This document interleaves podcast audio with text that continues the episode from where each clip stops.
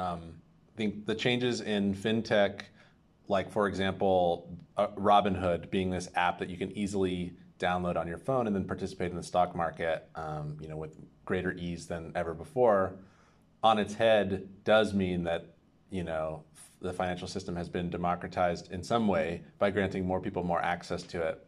But then what we see with the GameStop uh, situation is that the moment that all of these people decided to participate, it uh, became very clear the ways in which the game is rigged, right? Because these hedge funds that lost in the end $12 billion were losing $26 billion and they own you know stakes in things like Robinhood.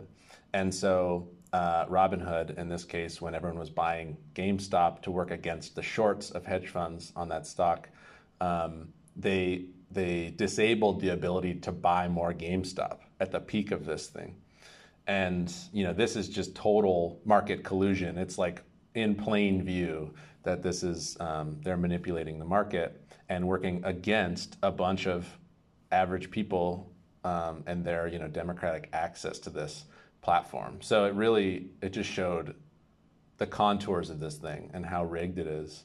Um, and I think this is also driving more people now to cryptocurrency, which is why you're seeing the rise in price of cryptocurrency because that sort of um, collusion is not really possible um, on that level. You know, they can't like leverage uh, these systems against people so easily.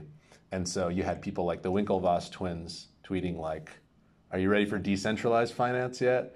Um, and you know, Elon Musk tweeting like, "Bitcoin and Dogecoin are the future." And so, and and Elon Musk saying that he's going to allow you to purchase Teslas with Bitcoin.